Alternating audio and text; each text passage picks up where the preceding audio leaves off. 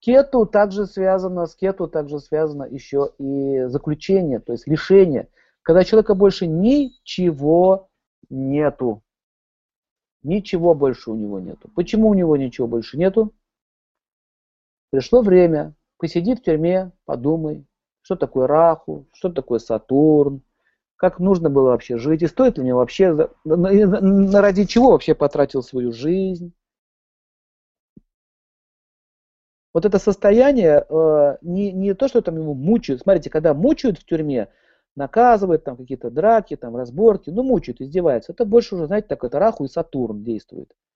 А вот этого состояния чувства лишенности, что я лишился всего, имущества, паспорта и, в конце концов, того, той же свободы. То есть человек даже не может получить элементарных даже еды, вкусной воды, каких-то сексуальных свои потребности биологические не может оправить и так далее. То есть ну, здоровье и так далее. То есть кету, вот когда человек сидит в тюрьме, вот это состояние лишенности, это и есть состояние кету. Не путайте со страданием Сатурна.